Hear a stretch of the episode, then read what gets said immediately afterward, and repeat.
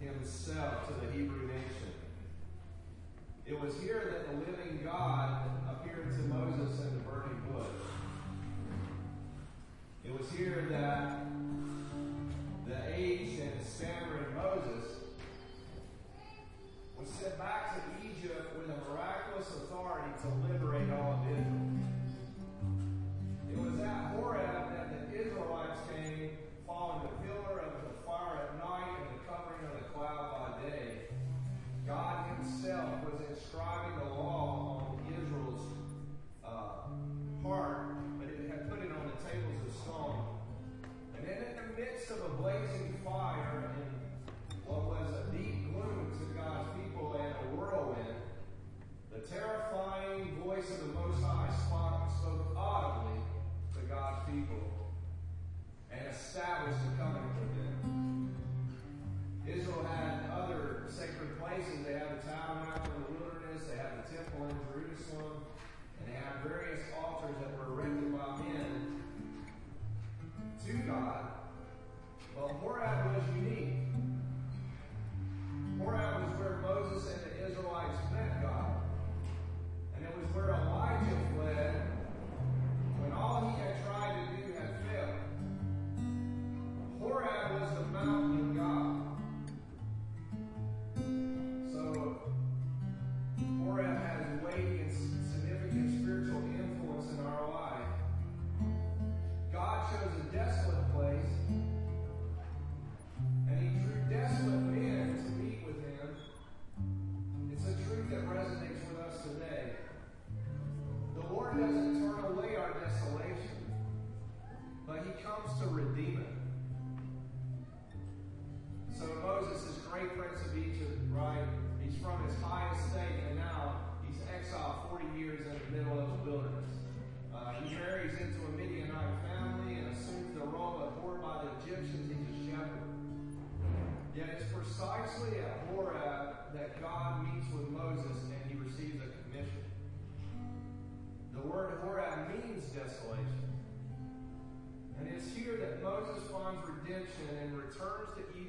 Empowered with God's authority.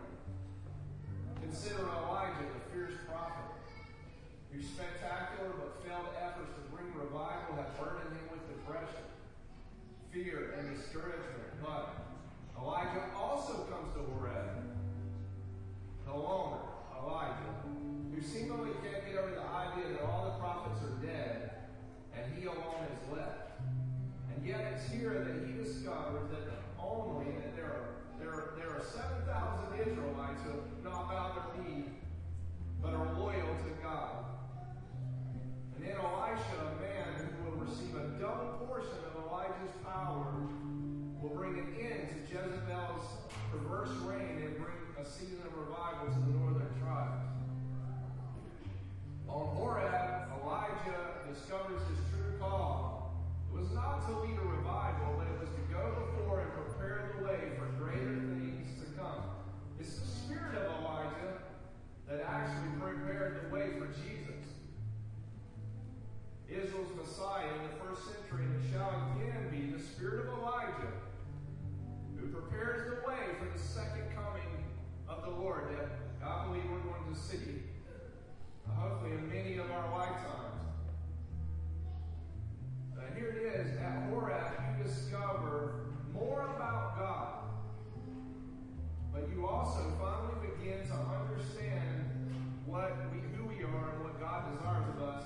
Our lives simplify. We truly focus on what's important. Beloved, you know that Horeb is the place where God cuts you back to the root source of your spiritual life. Yes, it's at Horeb when you're inwardly by superficial distractions of modern Christianity, and you're wanting and desperately want to see a move of God's Spirit. You will not come become a better person at Horeb. for Horeb is not about the perfection of self, it's about the abandonment of self. It's not, it's about the discovery that in us, in our success and failures, there dwells no good thing not have to perform, but we must be conformed to the surrendered life of Jesus Christ. Not everyone who walks with God goes through a Horeb experience. Some find God in worship, others have known desolation prior to knowing Christ, and now they know only things given to God for, through their salvation. But some may have actually been through Horeb and not identified it like. But at Horeb, the morphine of religion wears off. And we can once again feel our pain. Reality manifests. We see ourselves in the light of God, and as we do, we fall upon Christ, the cornerstone. Though broken to pieces, we're finally fit to be used by God. For those who are now even at Horeb, I urge you, let your soul open, your pain rise to God. He knows. He sees your heartache. He feels your sense of shame, bewilderment, regret. Whatever He says, do it. When you leave Horeb, you'll, you'll have been brought to a level that Kara said to me this morning. She says keeps hearing this phrase in her head level up. The level up. She's been saying it all week. Level up. She's like, what does that mean? Well, a level that you previously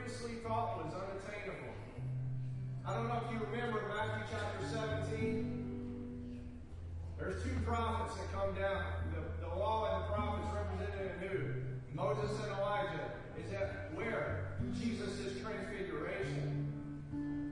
On Horeb, there's a this mount of God, Sinai, where God brings us through a pattern. I think many in the church, I mean, Many have not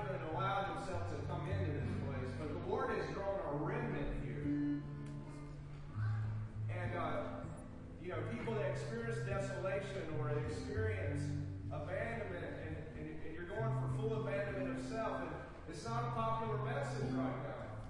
It's just not. But, man, this message is the path to the glory of God. Why is Jesus transfigured? Except in, that, in this environment where Moses, the law, and Elijah, the prophet, will come down. At Horeb, the place of desolation is the greatest place of the preparation of resurrection, power, and life. But we must not draw back and resist the bewilderment and the disillusion of, our day. We must press on in uh, to what the Lord has for each one of us. It's a mystery that's beyond our comprehension. Now listen now, because this is what's going on. Horeb, once the place of desolation, Sinai, is redeemed and revealed as the gateway to God. It is here in brokenness and fearless honesty where God brings wholeness to the soul. And Horeb, the mountain of God, once there, you're just steps away from the shelter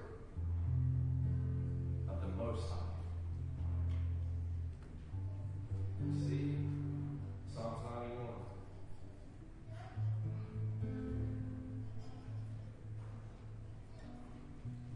91. Under the shadow of the wings of the Most High, in the place of the most holy place, in the place of covenantal union with God the mercy seat, that the Word brings us in and draws us into a gateway,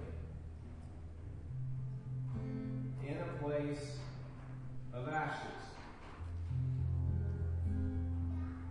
in Asheville, the place of desolation, to bring about the covering of his protection, his provision, his direction. That we know that we can move into a place like a most holy place with the Lord, even this morning. You know your enemy does not want you in this place? will fight us to the nail because when you come into the mercy seat of the Most High God, when you come through the gateway, the place that was lost to Adam and Eve at the fall, a place that Christ's blood has purchased for us, a place that is not perceptible to the natural senses, but a place that faith brings you in, that in that place is our provision. In that place is our protection. In that place is our direction. It requires a humble humility. It requires you to lay off all your burdens this morning and lay aside every weight that hinders you and the sin that so easily besets you. It requires a throwing off of everything. I'm confessing that some of us don't like this, we don't like dependence, but I confess my complete need of you, Lord. I confess that I can do nothing without you, Lord. I confess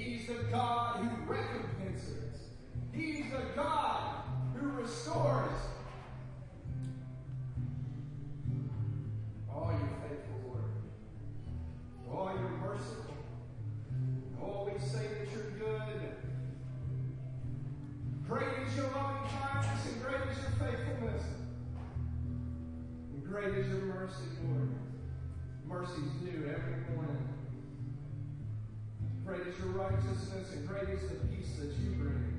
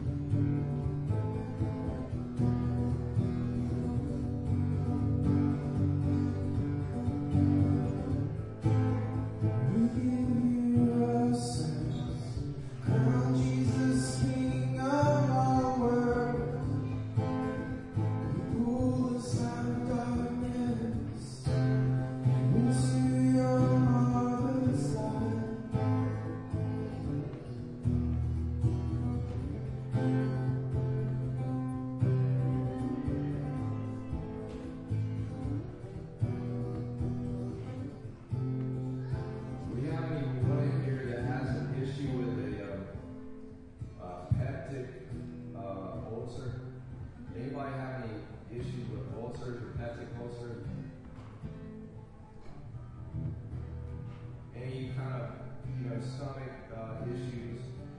Anybody?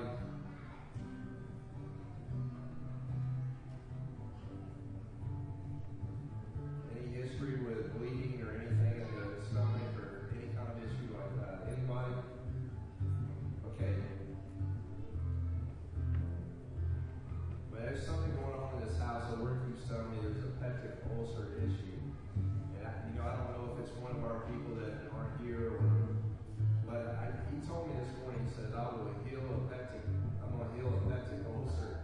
I'm like, okay, I'm going to go out on it. So just, just uh, pray right now. Just we just thank you, Lord, for the healing, Lord, of stomach-related issues and peptic ulcer. I pray, Lord, if something like this is trying to set itself up and anyone that's in this room, maybe whether we know it or not, I just pray for your healing this morning that you would touch any kind of anxiety or anything that's related to the stomach related issues. We just pray, Lord, that you would just bring healing this morning. We just declare, Lord, your healing, Lord, this morning. Healing, Lord, in the stomach. And the intestine area, Lord. That you just bring healing this morning. Jesus, we just thank you.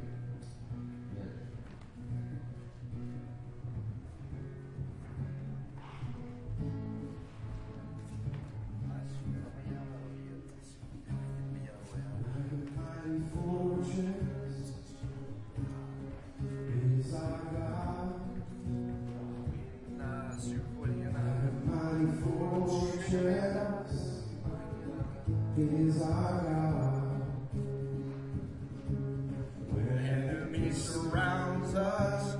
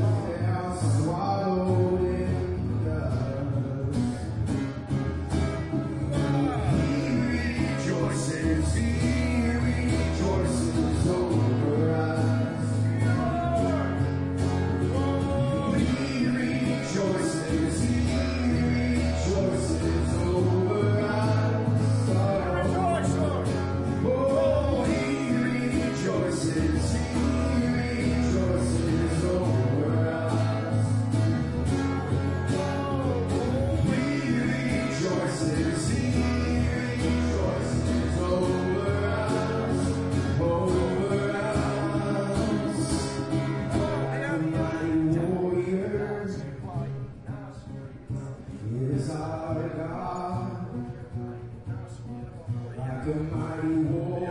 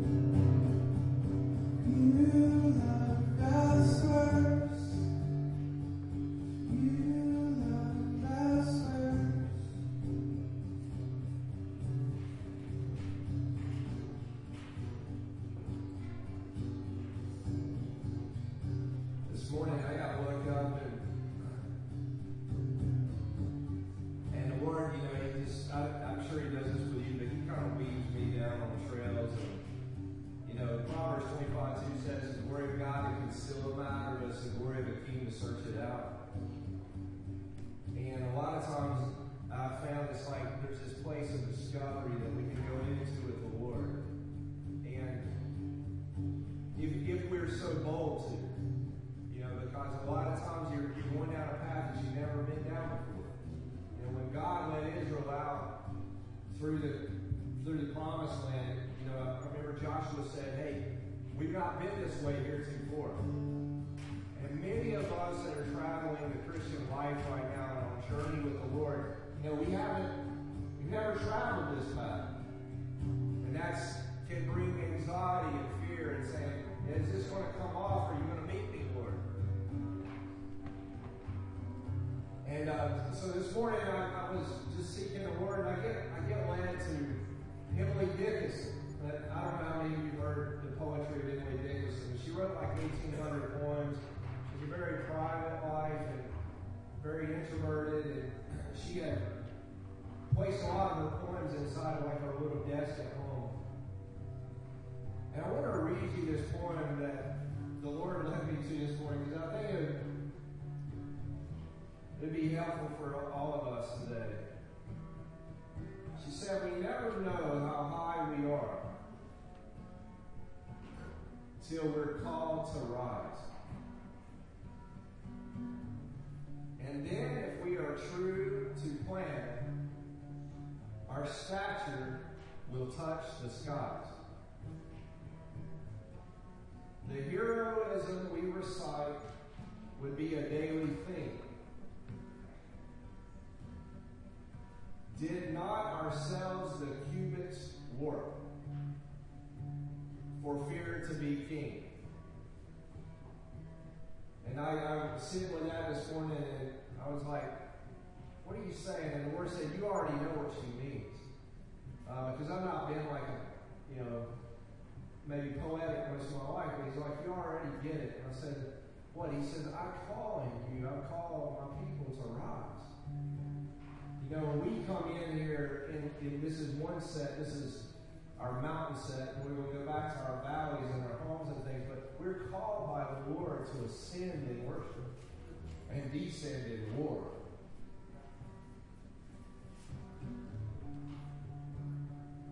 Sometimes we don't know where we're at, like she says, because we don't know how high we really are. Until we're called to rise.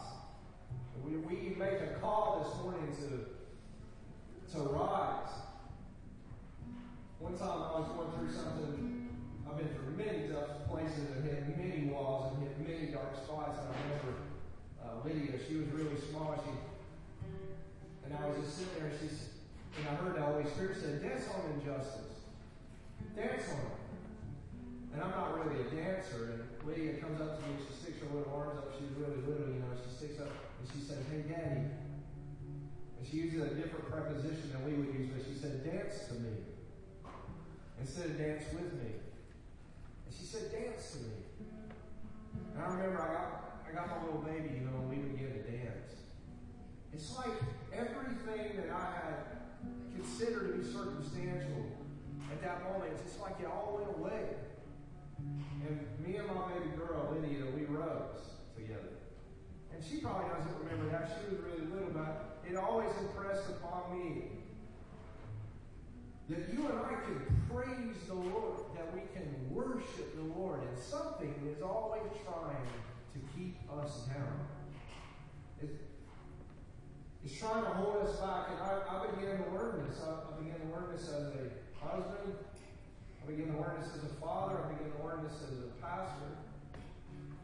But man, you want to take these moments like this, and you want to take your will and say, whatever it takes, I'm going to find my place with you. And I am going to go until I do. And I'm going to find a place of grounding in you. And my wife and I, we, we, we have to do this every day, sometimes two or three times a day. Press into this place with the Lord because, you know, everything's trying to take us out. It wants to get us focused on someone else or our own self, our circumstance. Emily Dickinson our stature, yours and mine, is a resurrected and ascended stature meant to rise. It meant to be lifted up. And I, I like the second stanza because she says the heroism, the heroism we recite would be a daily thing. You know what you and I were made for? We're made for these great victories. Don't you love it when you get a victory with God? You, you get a testimony. I mean, hey, you and I were meant to give up on our testimonies. We're meant to have. She says that we can daily recite them. And you and I were meant to come into a testimony, I believe, daily. Look at the faithfulness of God when I place my trust in Him and worshiped Him and praised Him with my whole entire heart. And God gave me a victory, another victory, and another victory, and another victory. And we just keep declaring the God. Us have had these in the past. But why not get another victory today? Why not go beyond what we can do? Listen, listen to what she says. And she says, it's supposed to be a daily thing for us. But she said, get on ourselves the cubit's warp. And um, it took me a minute on that, but a cubit is a measurement from the elbow to the middle point or the end of the middle finger. And the Lord said, You know what that means when the cubit's warped. He said, Remember how I told you to proverbially let tie your hands behind your back and let me have it? And I said, Yeah. Now let me have it. It's like, I can't do anything. He's like, quit trying to do it on your own. Let me do it for you. It's like, no, you got to make this happen. You got to bring this. You got to bring this to bear. And the Lord's like, no, let me have it. And the cubit, we measure things. Like, well, it's going to cost us that much. Well, this is what we have. This is the whatever. This is what we look like. This is how we measure. And human nature is to, me- is to measure. And, and the Lord says, it'll warp you. You know, the fifth dimension that we're talking about, based in light, isn't based in you. you, you we can't measure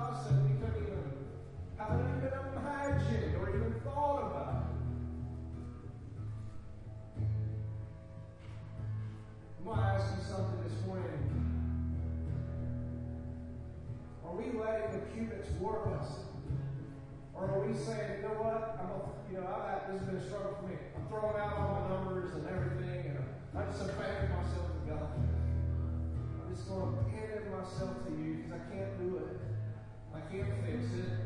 I did all I can do, and Lord said, just come into rest, and there's a resurrection sitting on the other side of that rest. She makes one last statement. She said, for fear to be king.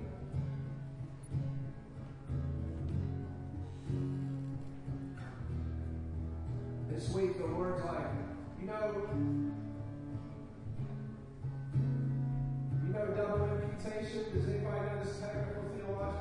double imputation? You know what double imputation is? Many Christians they get into the first part of imputation, but not the second part. The first imputation is, is that God took our sins and placed them on Him, or imputed our sins onto the Lord. And many of us are like, thank you, Lord, for the cross, and thank you for the blood, and thank you for saving me from my sins. But many people stop there. You know what else the second imputation is? I love this part. He imputes his reward onto us. Jesus doesn't just take your sins from you and purify you from your sins. You must believe he is. But y'all must you also must believe that he's a rewarder for those who diligently seek him. He will give you his reward. Think about it like this. He's a, he's the king. He owns everything. What if we come to him and he says, I'll not just take your sins from you. And many, I would say many believers struggle with that one Because of repentance and confession. They don't want to really, really get down to the nitty gritty and make it right with God. But the Lord will wait on us and say, I'll take, I'll take your sin from you. Even Hebrews 10, I'll take the consciousness of sin from you. I'll take the memory of sin from you. But man, I want to give you a reward.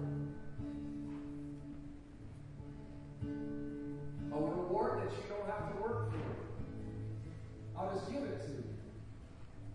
A reward that all you have to do is believe me. This is a great movements of God in the earth. This is how it works. It's technically it's right there in the scripture. It's called double imputation.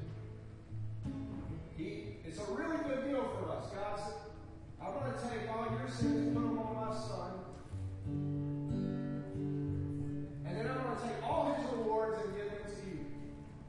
All you have to do is believe me. And it really is that simple.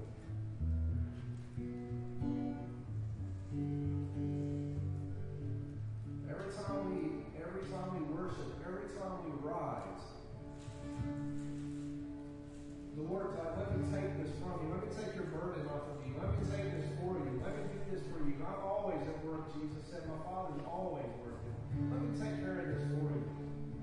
Take it off your shoulder. Let me relieve all of your issues. Let me help you with this. And you just say this morning, like, I trust you. I trust you with, I trust you, Lord.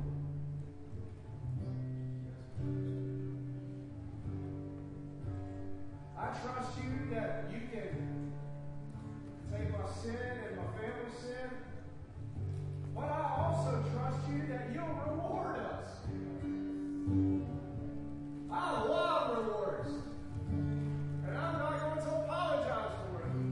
I love God's rewards. I love them.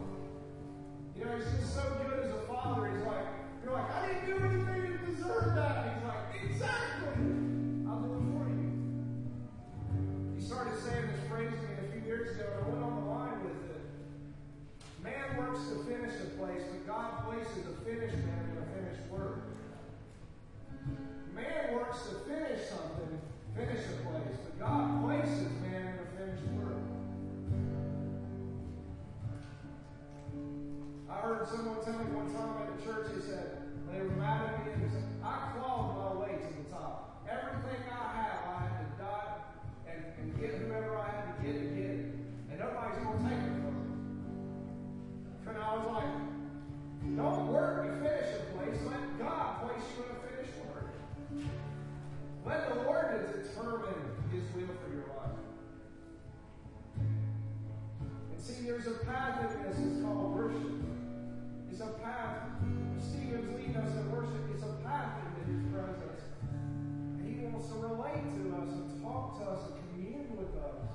And then He says to us things that we could have never thought. The wildest things. And you're like, how can that be? And then out of that place, He goes to work. Jesus modeled it. Who rubs spit and mud in someone's eyes that's blind?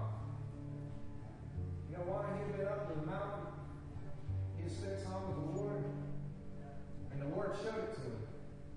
Because he said, I only do what I see my Father doing. And he said, Go rub, take your spit and spit it with dirt and rub it together good in that man's eyes. And every single one of us would say, the, the optometrist would say, that is the worst decision you ever made, right? If they were measuring it like an optometrist, if they were looking at the measurement of the hand, and they were doing all the detail that optometry involves, they would say, that is the most foolish thing you could ever do, is take dirt. Y'all ever had a piece of dirt in your eye? It's terrible. It'll just drive you crazy. It'll put mud in that man's eyes to heal his eyes, and now that man see. You see, that's ridiculous, Lord. But Jesus said, I only do what I see my Father doing in God. So what I'm saying is, what I found is you press into the presence of the Lord, and He'll show you something. I can't do that. You're like, that don't make any sense. And then the Lord has a path, and you find a path that no man knoweth. Job talks about, no man can know this path. It's the path of wisdom.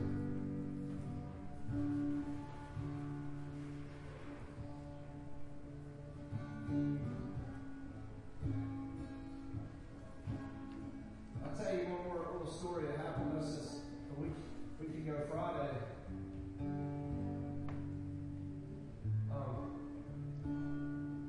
The had been moving on our family to move and things like that, and we get uh, a, literally just having a resource to move in a new home and everything. The word tells us to go in this new place down in Mill Spring, and it all boils down to Friday morning.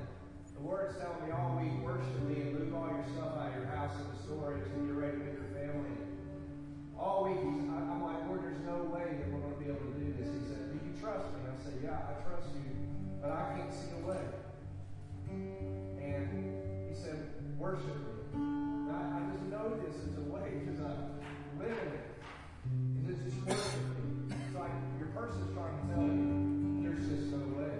We've been on that mountain, we've been on 17, almost 17 years next month. There's no way we're going to be able to have something better. And I don't even have the resources. I have no no way to do it. Worship Him and I forget. I forget that we can't do it, and all of a sudden I forget, a little resource comes in. I'm like, and the Lord's like, look at me. The next morning I, I wake up, I'm like, there's no way. He's like, look at me. You know? Go load up all your stuff and move out in faith and trust me. And it was Tuesday morning, and we ran two more loads out of Saluda and put them in storage. And feeling the pressure, you know, just going out because I've signed and signed a contract that I don't have the resources to support. Wednesday morning, I get woke up by the Lord, and I said, Lord, I'm, I'm, I'm, I don't know how this is going to happen. And and he shows me in the scripture the place where we're living. I, I looked all through the Bible to find and the Holy Spirit shows me in Job 11 the name of the place we're moving in.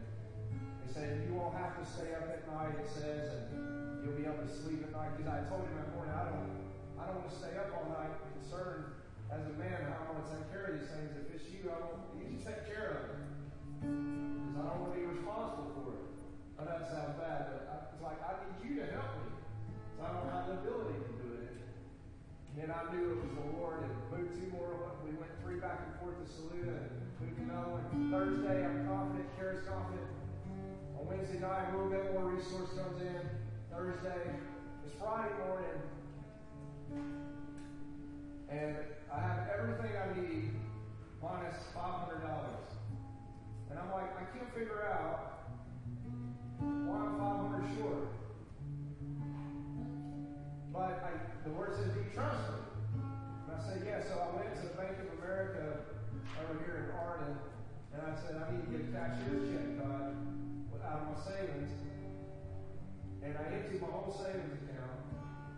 And with the money I've been putting back and waiting on that whole that, weekend and the week. And I, she said, Well, it's fifteen dollars for a cashier's check. And I said, Oh no. Because I had sixteen dollars and seventy-eight cents in my checking account. And the word says to me in my ear, Do you believe it?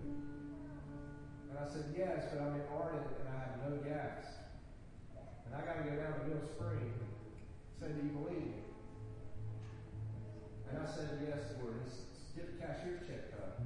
I'm like, I'm gonna run out of fuel. And I don't know how many times it happened with our family. Just don't know how we're gonna get to the next thing. And uh, little Sadie comes out in the parking lot and holds up a dollar. Now, the week before, Sadie had found this dollar in the back of Ingles, where the meat is, and she found it on the floor, and she had held it. We went to the front of Ingles and said, We'd like to give this dollar back to you. And the lady said, No, you keep that dollar. So Sadie puts it in her pocket. That morning, before we go to Arden, get this check cut, I told Sadie, go ahead and pack your bags, we're leaving. On faith. And she does what I asked her to do without saying, oh, Daddy, I don't want to do it. Because sometimes, you know, the kids will say, I don't want to do that. You know, and and that dollar falls out of her clothes, and she puts it in her pocket that morning. So here we are back at the parking lot, Bank of America Garden. She holds up a little dollar. She said, I believe the Lord told me this dollar is going to get us to our house. And I said, okay. And so we went and put the dollar in the ATM machine. I don't know if y'all ever made dollar deposits, but our family has. So now I have $2.78. That's it. That's it. It's, we don't know how we're gonna make make it. So we go. I drive across and Manny and Elizabeth to use the restroom. I have Sadie and Leanna with me. I said, I'm pulling into the pumps. And I had learned this that you can put your zip code in. And sometimes it'll give you a full tank. I mean, and I don't have any fees on my checking, so if it runs over, I can just pay it back later. But sometimes the, the pump won't do that because I have a debit card. If you put your four-digit identification number, it would just run what you have in there. If you put the zip code and run it straight, it'll run the whole thing. And I, the Lord kind of showed me this, and so I go in there and I punch it in, and it fills the whole tank gas. And Leander is jumping up and down in the car. We're going down there. And Sadie's excited. I pick up Manny, Manny, he says, I knew at that moment that the Lord was going to see us through our home. Now, you have to understand, this is almost 17 years for us of being in the place of training. And so I called Karen and I said, pack up all the back suitcase bags, something that's easy to take out and put in. We'll load the car top carrier. They're closing at 3.30 down there. I'm going to load as much clothing as I can. We get all, we get all six kids. We're going down there. She's like, we're 500 short. And I was like, I know, but the Lord said, trust me. Get there at 2.30 in Saluda. They close at 3.30 where we're going. And we load up, trust the Lord. It's Friday evening, Friday 2.30. We get down there to where we're going to be, where we're living now. And I, they meet me out there. The lady does. And she says, we're so happy to have you. And I looked at her and I said, I'm 500 short. And I didn't want to say that. I was, it's it was embarrassing to me, like shameful, you know, like 500 Lord, I mean, come on. And, you know, like, but it's still, it's 500 short.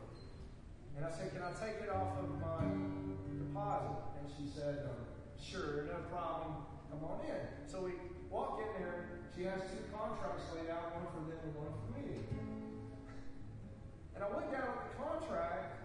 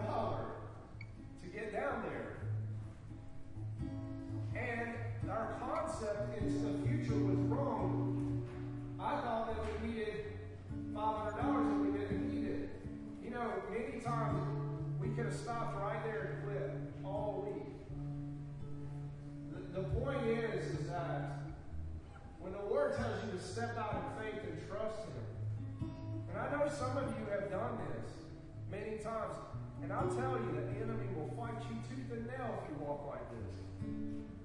But I want to encourage you that there's a way to walk with God and to listen to Him in your families and trust Him and walk with Him through things and seek His face because a lot of times we're just like, I could have so many times said, don't care about me. You know, I thought that he would send a big lump sum of finance, and he did. He sent a little bit here, and we've had lump sum finance before. He just said, You trust me, now worship me.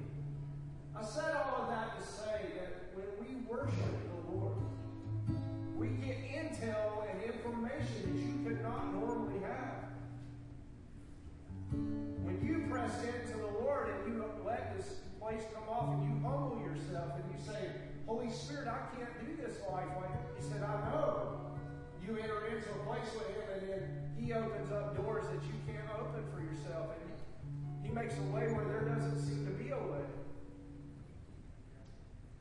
And the Lord is no respecter of persons. He doesn't respect our family over and above your family. He doesn't think any more highly. Many people say, well, you're a pastor and God will do that for you, but he won't do that for me. That is not true.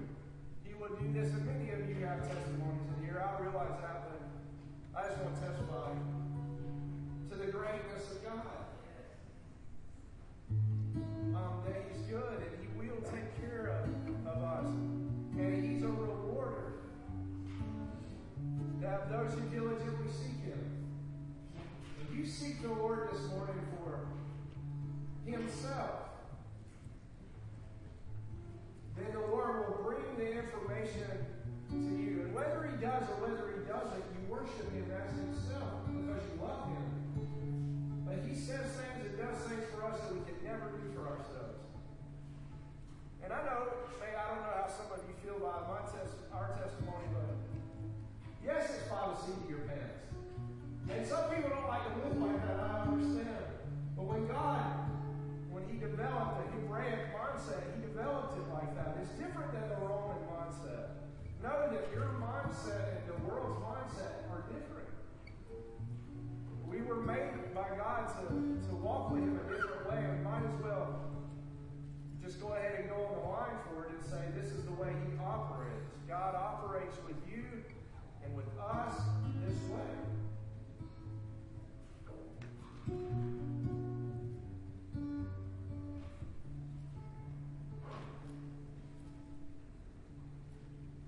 We have a promise here that the Lord said that He's going to gather a hundred remnant.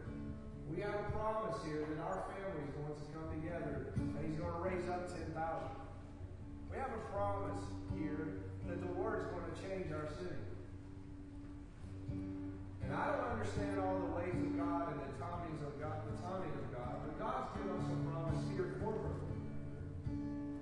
And it can appear as though that what we're standing on this ground about, how can it ever happen? It can appear that way. But when we take our stand here as a corporate people, believing for the Lord to shake this city, He will. But He's asked us to partner with Him, to come together with Him, so that He can change our city. And He is not just God in the mountain, but He is the God of the valley for your family. He's God of the mountain and the valley. He releases blessing. He will release blessing to us here on the mountain corporately, and He will release blessing on your families in the valley. The Lord is faithful, and He is there. He's, he's present with you. What I think we should just take a moment here. Lord, open my eyes to see you. Open my ears to hear you. To only do and say and do what we see you doing. I will break through every day. I want a testimony. We were made for a testimony. I'm not talking about ambition. I'm talking about humility to see what God sees over your life. To be able to recognize Him. To pass through proverbially the burning bush, as it were, in your life. To turn aside to see.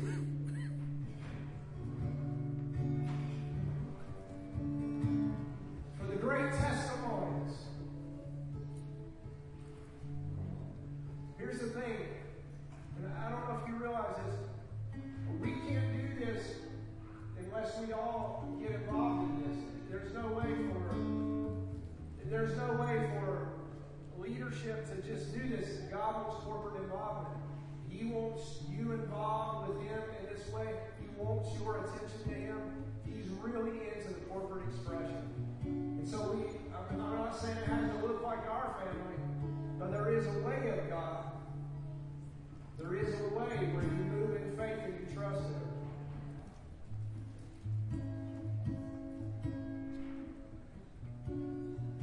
Lord, we say you're the prize, you're, you're the glory, you're the one. Lord, we want what you want, we desire what you desire.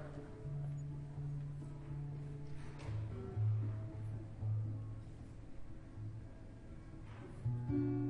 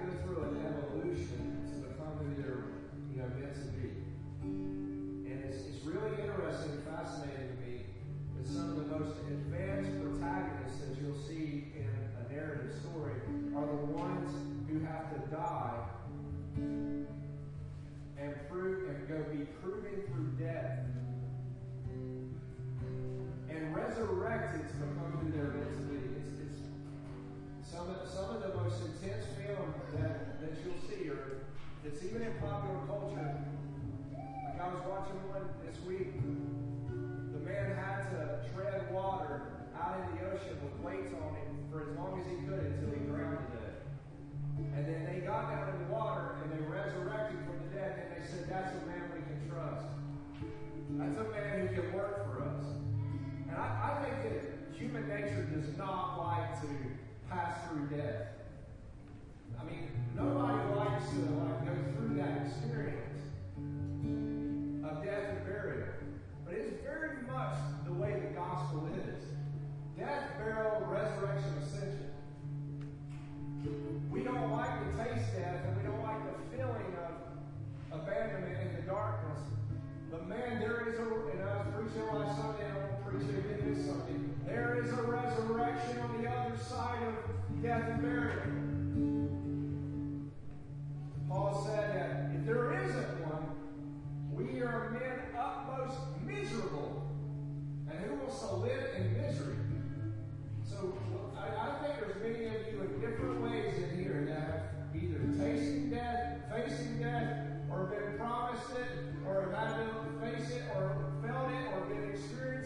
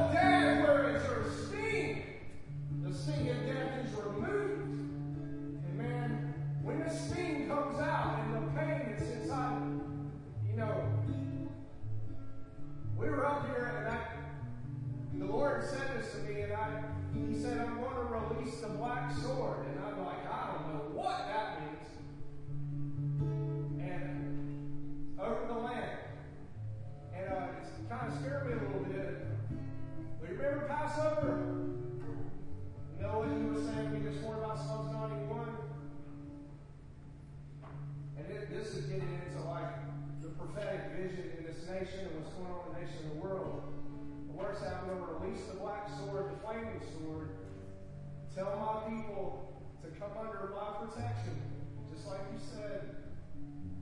Because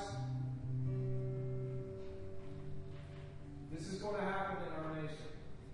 And this, I'm getting outside of our personal life now, an international issue. But there's a release of the angel of death. And we must be covered in the blood of Jesus. And, and we are, we must stay in the shelter of the Most High because there is a thing coming. And the Lord is going to release it Himself.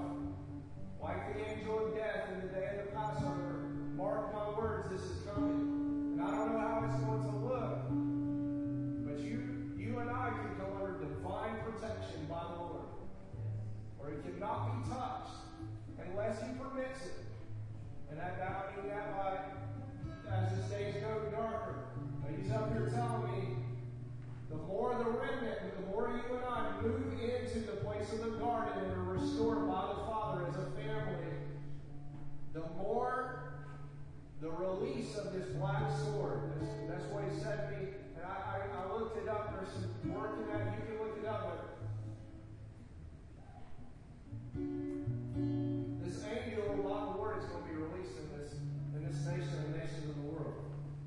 I, I, don't want to see people die and go through this, but the Lord's going to release this in our nation.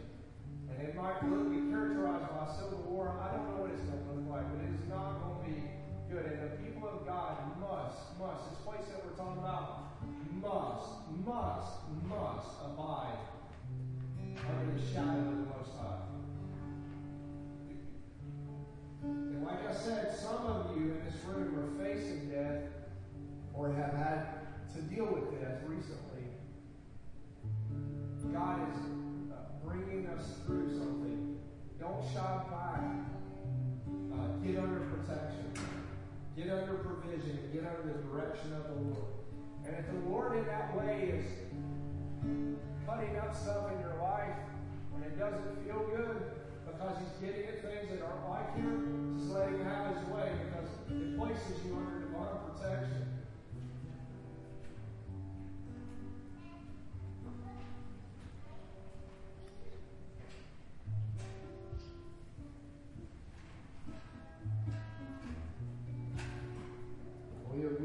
We, plead the blood, Lord, over your remnant in this nation, in the nations of the world. We ask you, Lord, that we would be covered under the blood. We pray, Lord, that we wouldn't shrink back. As we process through the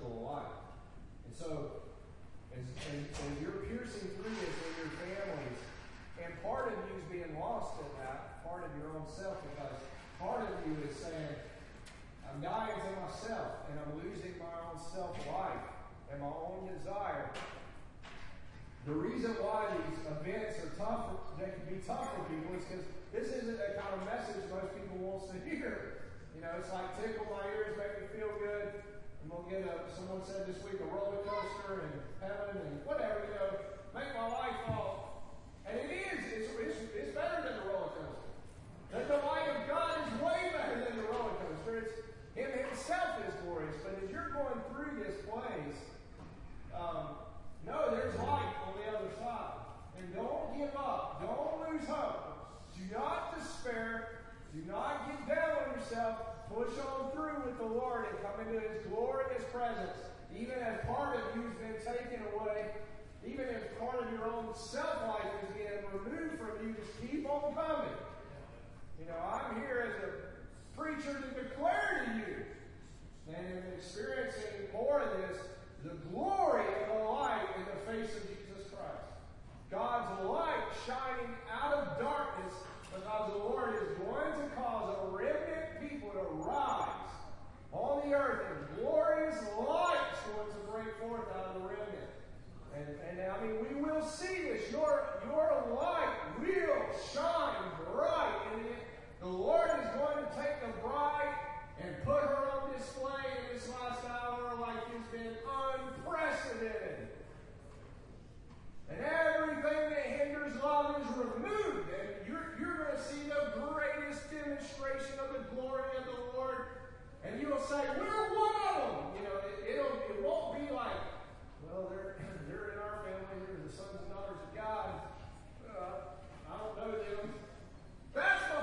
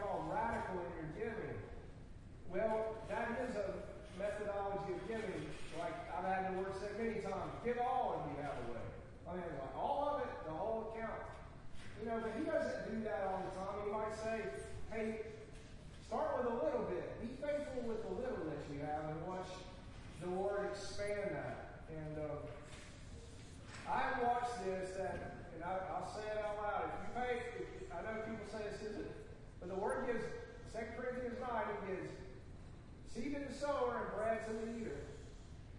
Do not eat your, do not, do not, do not, do not eat your seed. Eat your bread. If the Lord puts something in your hand in the way of seed, make sure that you sow it. I, I couldn't, I could not tell you how important this is because the people of God will have to function like this, especially in the end times. You, you have that seed and it will expand if you sow. And we learned in our family we had to sow above tithe. But I got an expansion on everything I did above my 10%. And that's how we've had to learn to live. And it worked for our family. I'll just say, I believe it's a biblical precedent. Lord, I bless everyone in here and in giving. I bless them, Lord, in coming in and going out. And I bless them, Lord, and seed to sow and bread for their family, to pay the bills, to take care of expenses, but also an expansion. I pray for wisdom over all of our people. Wisdom in giving and how to operate in our giving. In Jesus' name, amen.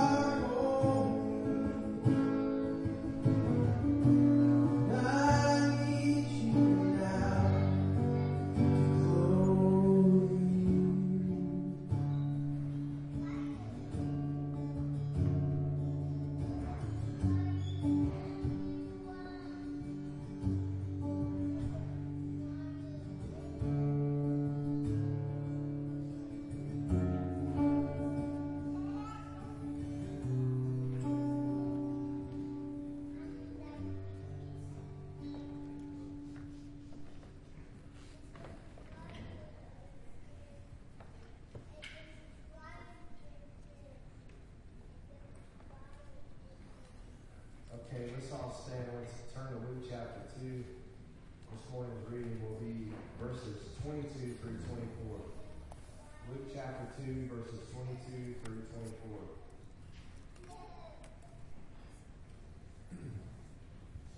Now, when the time came for their purification according to the law of Moses, Joseph and Mary brought Jesus up to Jerusalem to present him to the Lord.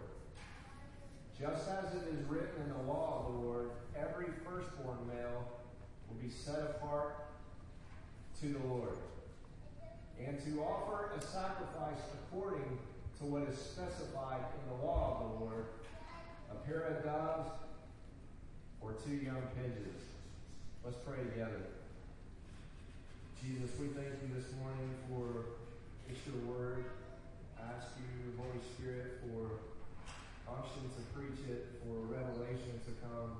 Pray for the hearers, Lord, that this, these words will impact our heart and change us, Lord. It's your holy word and it has power and life. Pray that you would open up our eyes to see this morning how you're speaking to each one of us in this room out of this text. This text will lead us into the future, Lord, it'll take us into your will and you would bring understanding to us, Lord, of what it is that you're saying to us. In Jesus' name we pray. Amen. You may be seated. Um, I, I know some of you weren't with us last week, and so I wanted to start out. Last week, we, you know, I got into verse 21 and just stayed with verse 21 for, I guess it went for a while. Someone said, like, 45 minutes. But I just really got encouraged, and I hope it encouraged you about uh, this picture of Jesus being in the temple and being circumcised after eight days. And it, it, it says there that at the end of eight days, when he was circumcised, he was named Jesus. And what we learned in that text was that man, the number man of six days, that man was given on the earth to work and to guard and cultivate in God's garden, that God had ordained a seventh day of, of rest. And I and I, I, I spoke with you or ministered to you that these, these six days were, were a portion of man for that very reason.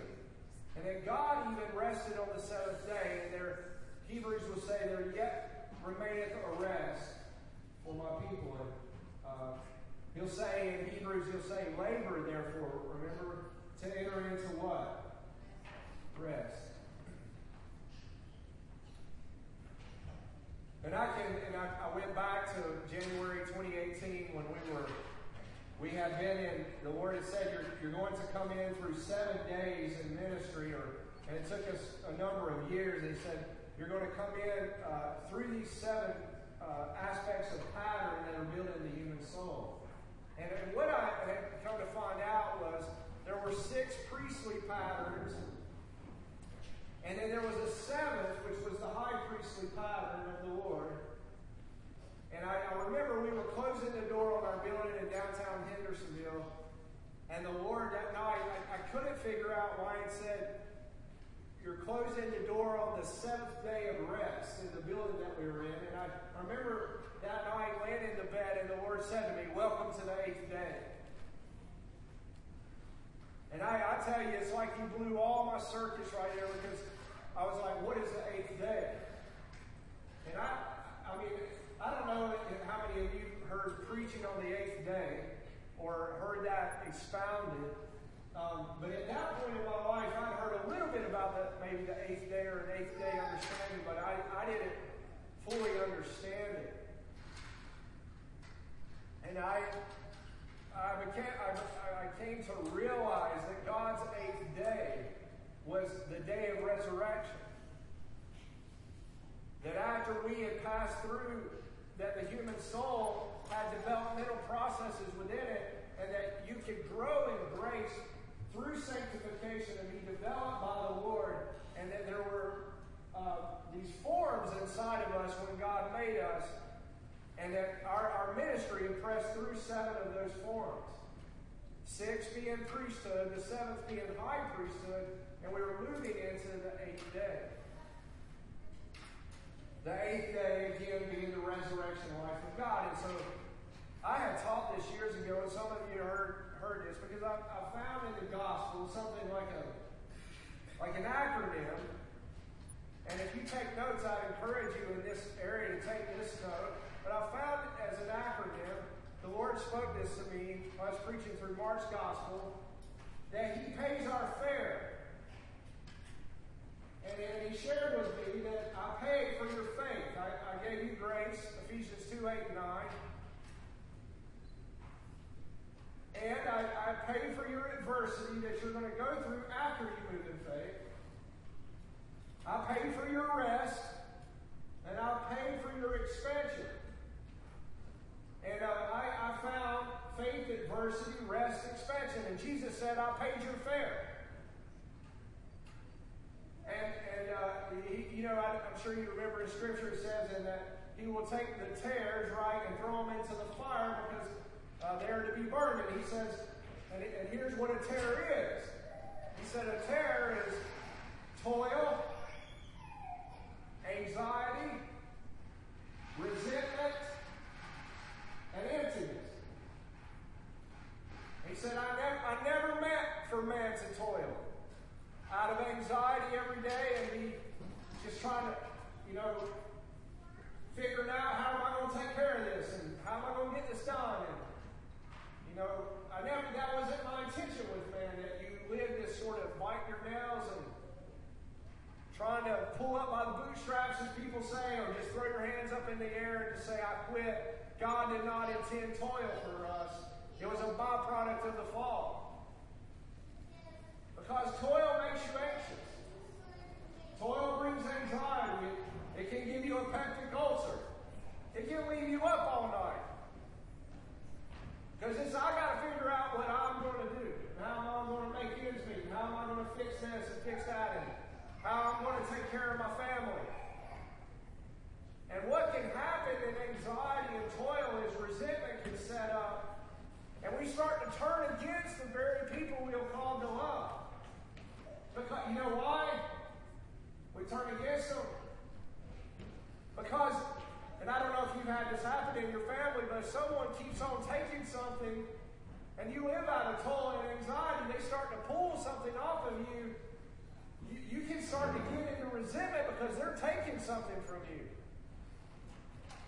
Because to- with toil, you only can get what you can get. If you can't produce or you can't make it happen, you don't get anymore. You get what you put in. If you put in something, you can only get back what you put in. And somebody is always trying to undercut that in your life. I don't whether it's in your family, is you know, or it's at your workplace, something's always sitting there trying to challenge and take your pay or take your what you do and or your health is is trying to pull at you and say you can't get it done. And what do you do if you just can't get it done? How are you going to take care of things? How are you going to take care of things? You know, moms and dads, or, or you, those of you that are single, someone's always trying to grab. And if they start trying to grab at what you're doing, and you don't have plenty, you know what happens? Resentment. You know what? What happens in our family? We start to wall somebody off, you know.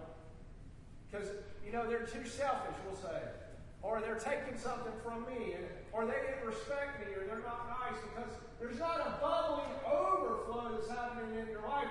Instead, I put in this much, you took advantage of me, I got to push you out. This happens in families all the time. Toil, anxiety, resentment. And you know what happens with long term resentment? In family, you are left empty. It disconnects the family. You know, and I don't know if you experience this in your own family. I don't know how every one of you have been raised, but or if you experience it in your families now or with your extended family. But that that model of living was never meant for the people of God. The Lord says it's so bad that He wants to throw, break the thing off, cut it off with a pruning and throw it into the fire. That's how bad total anxiety and resentment and emptiness is to him. He said that's not the modus operandi of the family. I have I have ordained for something for you called grace. I'm going to give it to you for free. All you have to do is trust me. Faith. I'm, I'm just saying to you, sons and daughters, all I'm saying to you is trust me. And then we go out in faith and we say, Lord, I trust you. I'm going to step out here. The first thing you and I are going to encounter every time after a movement of faith is adversity. Everything is trying to tell you that what you stepped out on is not going to happen. But you you put your foot out there and you said, I'm going. Right? I'm going to go out there, and then if I do, and then next thing you know, I'm not walking on air. And I will keep trying until I do. you know, y'all flip out. I start walking on the air. But it can happen.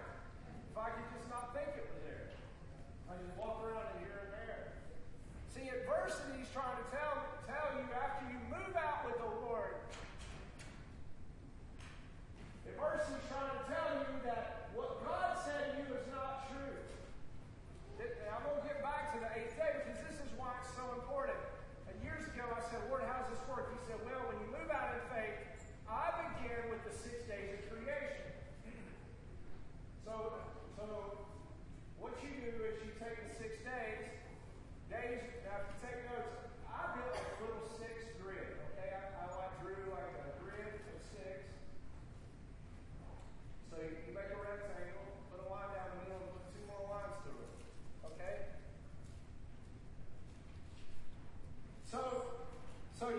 back to Mike Henderson because they won't be able to hear the recording. But you get you, you take in the upper left-hand quadrant and you put days one, and beneath it three, and beneath that five. And then if you'll move over to the other quadrant, you'll put two, four, and six. And if you if you'll and I'm not going to do this for you this morning, but if you'll get your Bible out and look at when God created the days, you'll find that in the left-hand quadrant they were forming days. He formed. And in the right hand quadrant, they were filling days. He filled when he formed. Now, this is true in uh, marriage. Mostly you men, mostly men, will get the forming, uh, objective, outside view. Our ladies, the, the lady usually gets the filling. That means sometimes the F E E L, but also F I L L. She gets the feeling. Uh, how you bring something into the form. We, we call it objective and subjective sometimes. God, God says, I give you an architect, and I gave you an interior decorator. Right? You need both to be whole. And in, when God made the heavens and the earth, He formed and He filled. So the way, the way I understood this was you move out in faith and there's adversity. And when you study the six days, you can also find air, sea, and land. And I, I, started looking at this matrix because I'm a little bit architect or engineer or whatever. That's the way my mind thinks. And I, I look at it and I'm like, oh.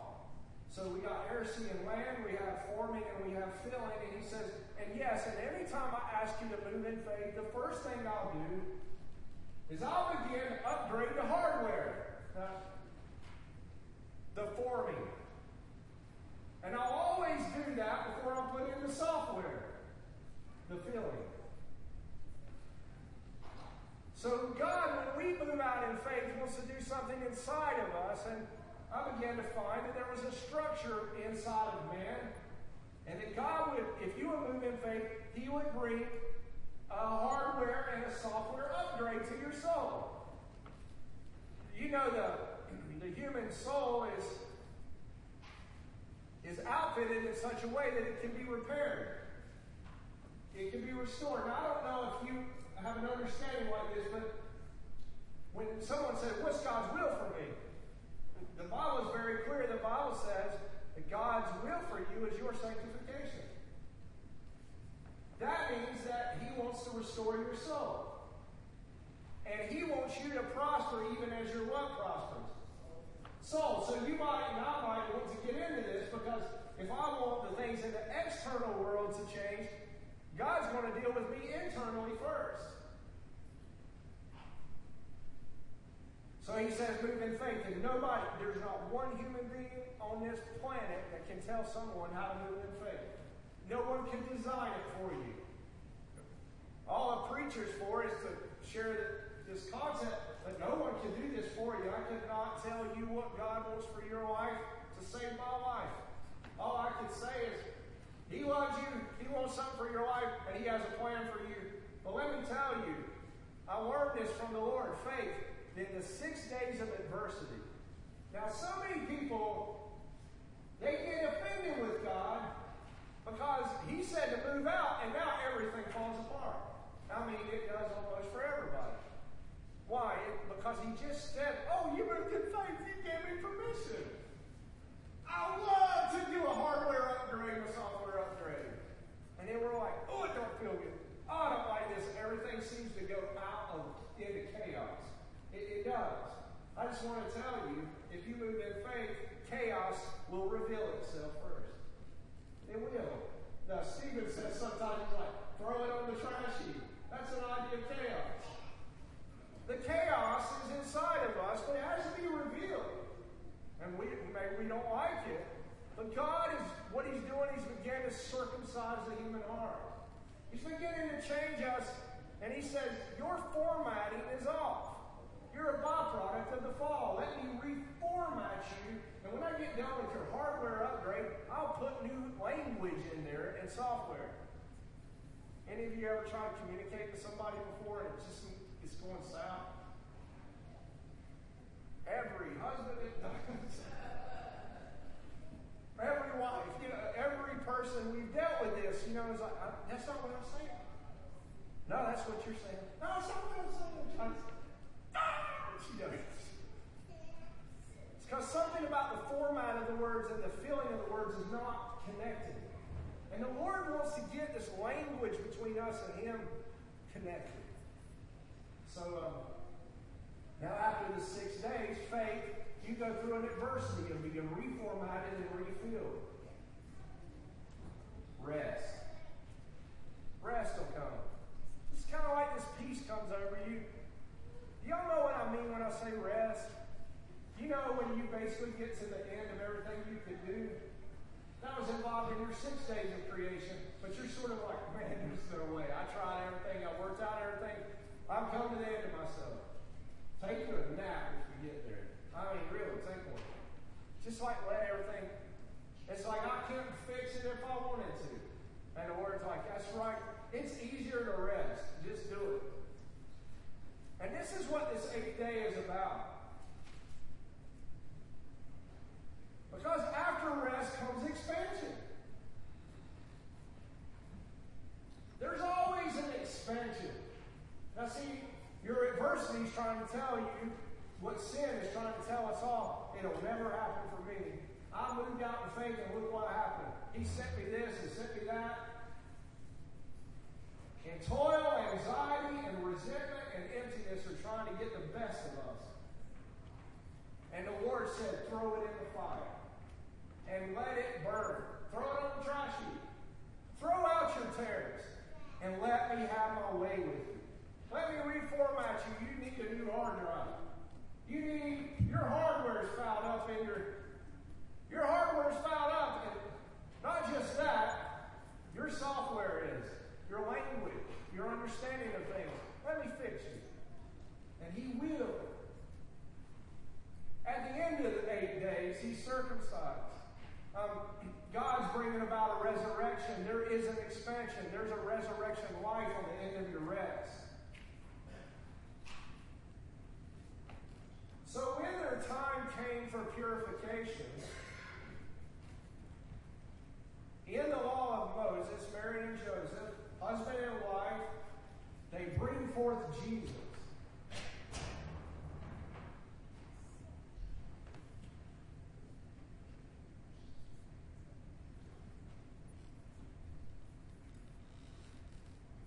Today in our culture, everything is trying to get us separate from, you know, in, in the gender identity wars.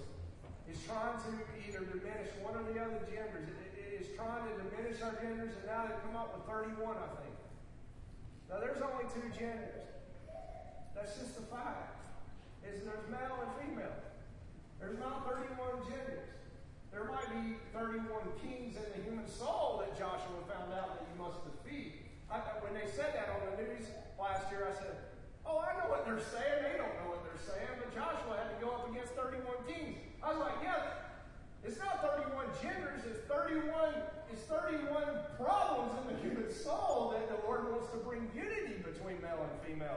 They're on to something, they just don't know how to say it exactly right.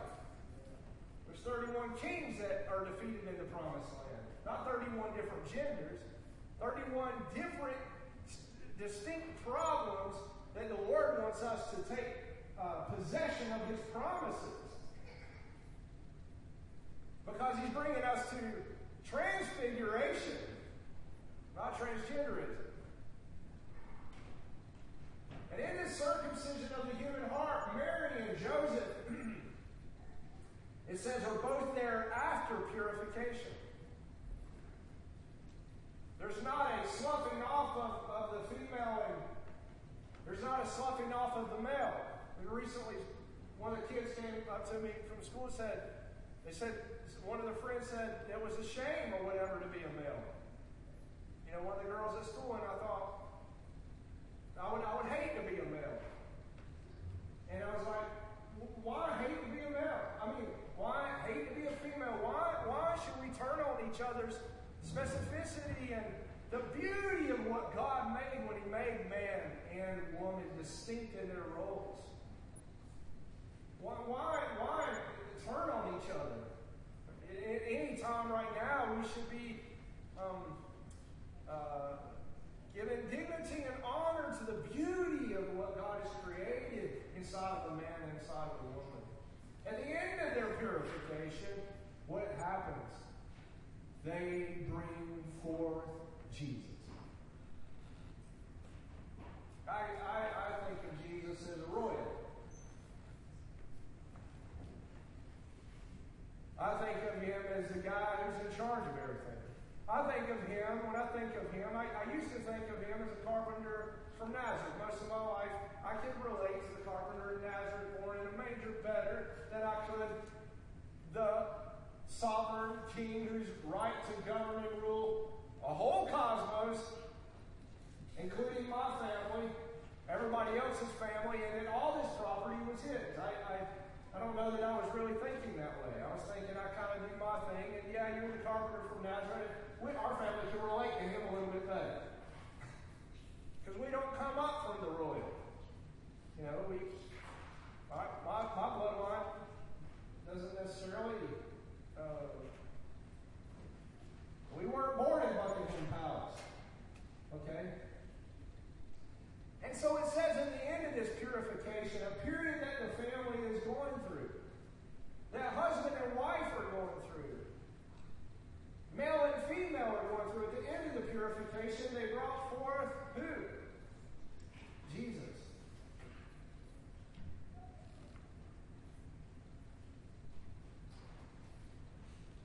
There's a there's a purification, and we're talking about that this morning and, and, and discussing this that God is working out in our families. And, and whether you're whether you're single here or you, and you're in a family or you're single and not in a family, but you're a part of our family, God is looking to bring forth a purification right now. While the world is going away from this, God is bringing internal purification in the human heart of every male and female that are His. This is being corrupted in our culture right now like never before. It's, it's, it's just, it's got, it's getting so out of hand. And the Lord is wanting to do this internal work, and Joseph and Mary here uh, modeling this. If we're going to bring forth Jesus, we, we're going to be purified by the Holy Spirit at the end of this time and the end of this purification of the Lord coming into an eighth day reality. Now the Lord can begin to be presented. Uh, you know what I found? You know what I found? I found the eight days, but I found a number nine and a number ten, and I've got this work I'm working on right now called Rise of Astronaut. It has ten forms in the human soul. It's the ten basic laws of God. That you and I have ten formats inside of ourselves. And I found that you could go off of the eighth, and there's two more, and they they develop the king the human, the king inside of our humanity. They bring together the real incarnation of God. And the Lord is looking for a purification like this and bring forth Jesus and present him in Jerusalem. You know, this is his first advent, but there, there's coming a second one. Jesus is going to um, come down and in the eastern sky, he's going to come down on the Mount of Olives, and there, there's a there's a great purification called the preparation of the bride and the glorification of man that will bring the Lord back. There's going to be a unity in male and female in the end of the age, in love, like among the remnant, like you've never seen before. There's going to be the widow and the orphan who was outcast that are God's are going to be brought in and made a family and made one fellowship together. Uh, you're going to see something in family and the purification of family like we've never seen since uh, since Adam and Eve fell. And, and, there must be, there must be the, the union of our families, and, and we must give ourselves in this age because uh, the Lord says that the spirit of Elijah will come and will cause the heart of the father to be turned to children, and the children to their fathers. Everything's trying to strike against fathers and their children. Everything's trying to come against the unity in, uh, in the home. But the Lord wants purification in our homes. He wants holiness and righteousness in our families.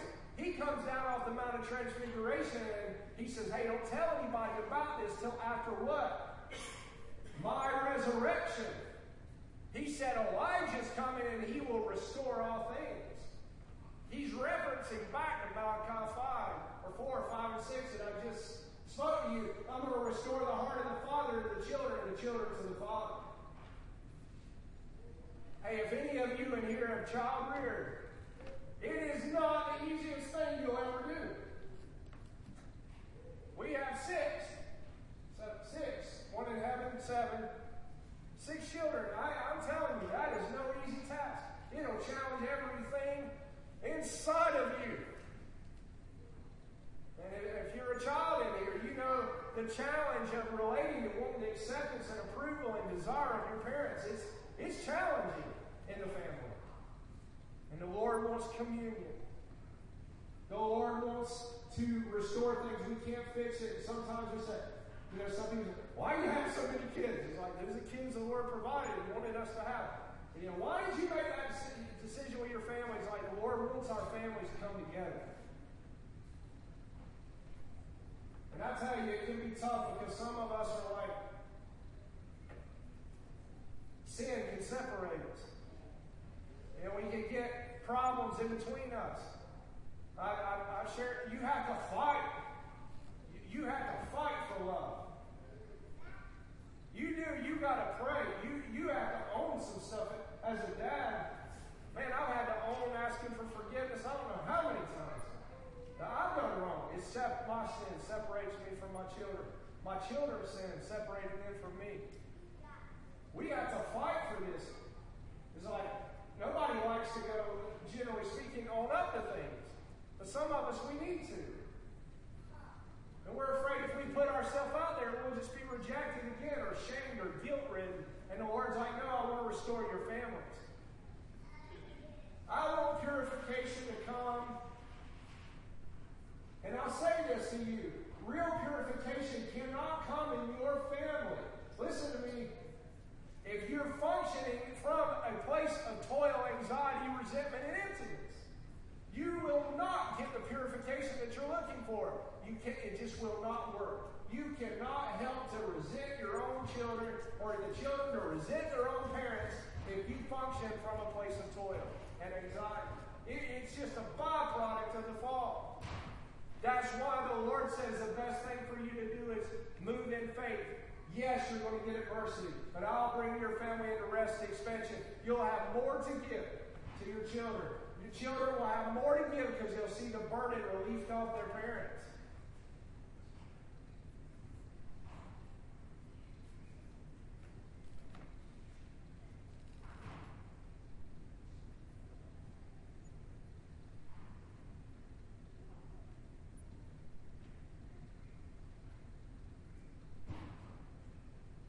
Now, it says here that the law of the Lord said that every firstborn male will be set apart to the Lord.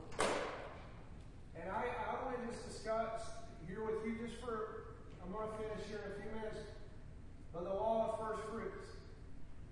And there, there's so much on this, and I can't expound on all this today, but I, there's something important, even within our family line, and in our in the way that we characterize our homes, that we bring forth the best of what we have.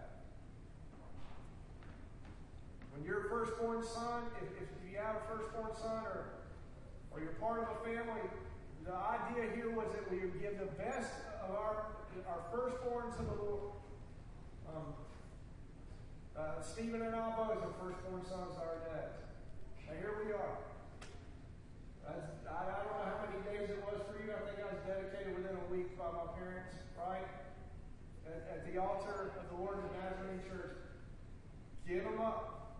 I mean, I fought it. I don't want to be a preacher. I want to be a fighter pilot. I want to be an astronaut. I do not want to. I did not want to do this. But when uh, mom and daddy dedicated, it's just like you don't. You, you're going to do that because that's what the Lord has ordained. Let the firstborn. And the idea is, is that the first fruits, the best of the substance of what we have, would be given to the Lord. We take the best of what we have. We, we, we need to do this in our finance. The best of what we have, give it to the Lord. Our children, the best that we have in the firstborn, we give them to the Lord. And if we give all our children to the Lord. We give our families to the Lord. It's not to say that, we offer up to the Lord the best of what we have. We don't hold back. Now listen here. Now listen, because this is really important for you to understand this. They were to make a sacrifice according to what was specified in the law of the Lord. First, were bringing forth the firstborn son, Jesus. But Secondly, they were to make a sacrifice. And it's interesting to me that what God says. He says, give up a pair of doves or two young pigeons. And, and here's the tendency, and I, I, I, I've learned this, I've seen this in my family, and I gave you an example this morning with Sadie's $1. I give you another example in Scripture five loaves and two fishes. The Lord is at, the Lord is looking for this. I, I, I would call it in faith a point of contact. He, he's not asking sometimes for you to be just like have to be. At one moment you're completely extravagant with your firstborn, but then secondary, he's not looking for. He's not made it hard for us in some way that we couldn't give the best of what he has.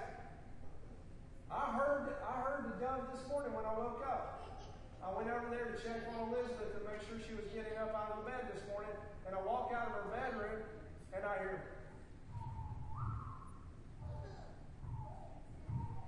Y'all know that sound?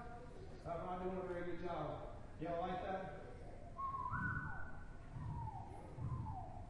You know what that is? That's a dove. That's a mourning dove. And it, they sound better than I do, but they have a deeper sound. I can't do it in white. And you know, if, if I was, if I was, uh, if, if you couldn't afford to bring something big to the Lord, you just get you a dove trapper, somehow, or a pigeon trapper, and you put it out there, and you say, we're going to have to make an offering. You, you have to take a little bit of time, but the doves are all around the yards normally, and a pigeon, if you can't get a dove, they're right out there, just get two of them. Bring it to me. God's not, God's not making this hard for us. He's not, He's not trying to make our life miserable. Bring forth your one dollar, you know. Bring forth what you have. Take just a moment's notice to give something of a sacrifice.